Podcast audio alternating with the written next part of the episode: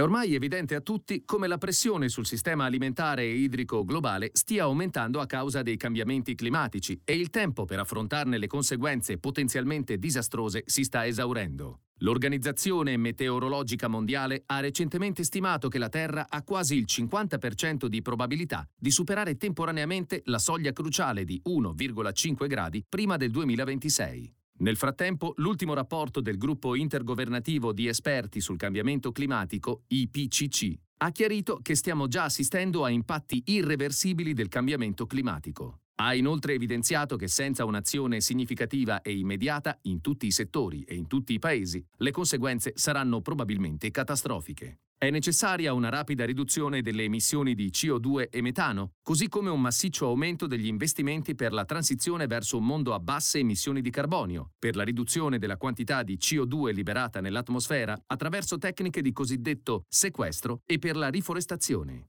Senza questa azione assisteremo a un rapido innalzamento del livello del mare, a eventi meteorologici più estremi, alla perdita di biodiversità e all'aggravarsi degli shock sull'approvvigionamento alimentare mondiale. Il modo in cui ci arriveremo e, in particolare, i cambiamenti che faremo nel prossimo decennio plasmeranno profondamente il mondo. L'ambiente globale, lo sappiamo, è intrinsecamente interconnesso ed, in particolare, lo sfruttamento del suolo è una variabile chiave di questa interconnessione. Secondo la FAO, la produzione di cibo rappresenta il 25% delle emissioni di gas serra, il 65% dell'utilizzo di acqua dolce e il 40% dell'utilizzo di terra, con la produzione alimentare che spesso avviene in prossimità o addirittura utilizzando ecosistemi chiave cosiddetti stabilizzatori, come l'oceano o le foreste pluviali. Se il sistema alimentare adottasse alcune buone pratiche di utilizzo del suolo, sarebbe estremamente vantaggioso per la mitigazione dei cambiamenti climatici. Tali pratiche includono la consociazione, ossia la coltivazione di più colture in prossimità, l'uso di colture di copertura invernale per favorire suoli con un maggiore contenuto organico e l'aumento degli apporti organici.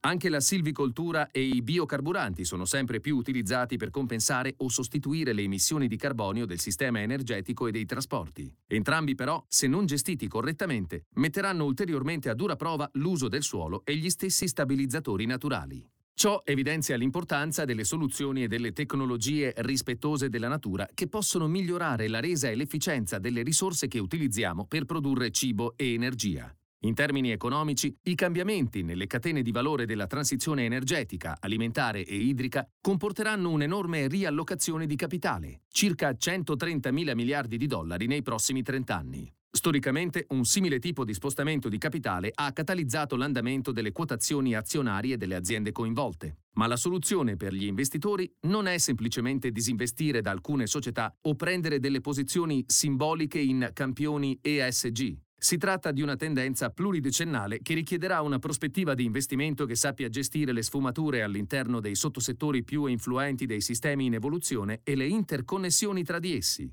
In qualità di investitori nei temi della transizione energetica, così come idrica e alimentare, ci proponiamo di seguire un approccio alla sostenibilità basato su tre pilastri. 1 creare un universo di investimento che copra l'intera catena del valore in queste aree tematiche, mantenendo il focus sui problemi che questi investimenti cercano di risolvere. 2. Effettuare l'analisi di sostenibilità azienda per azienda. 3. Essere investitori attivi, cioè in contatto costante sia con le aziende storiche sia con quelle che offrono i prodotti e i servizi di cui abbiamo bisogno. Nel complesso, gli investimenti nei settori dell'agricoltura e della terra dovranno aumentare da 3 a 6 volte rispetto ai livelli attuali, affinché il cambiamento climatico possa essere efficacemente mitigato. Spetta a tutti gli attori coinvolti assicurarsi che i dati, i capitali e le normative siano allineati per guidare in modo efficiente i cambiamenti di cui abbiamo bisogno, prima che diventino ancora più onerosi e difficili da realizzare. Dal pezzo Come possono gli investitori in risorse rispondere agli allarmi climatici? di Felix Odey, Portfolio Manager Global Resource del 25 maggio 2022.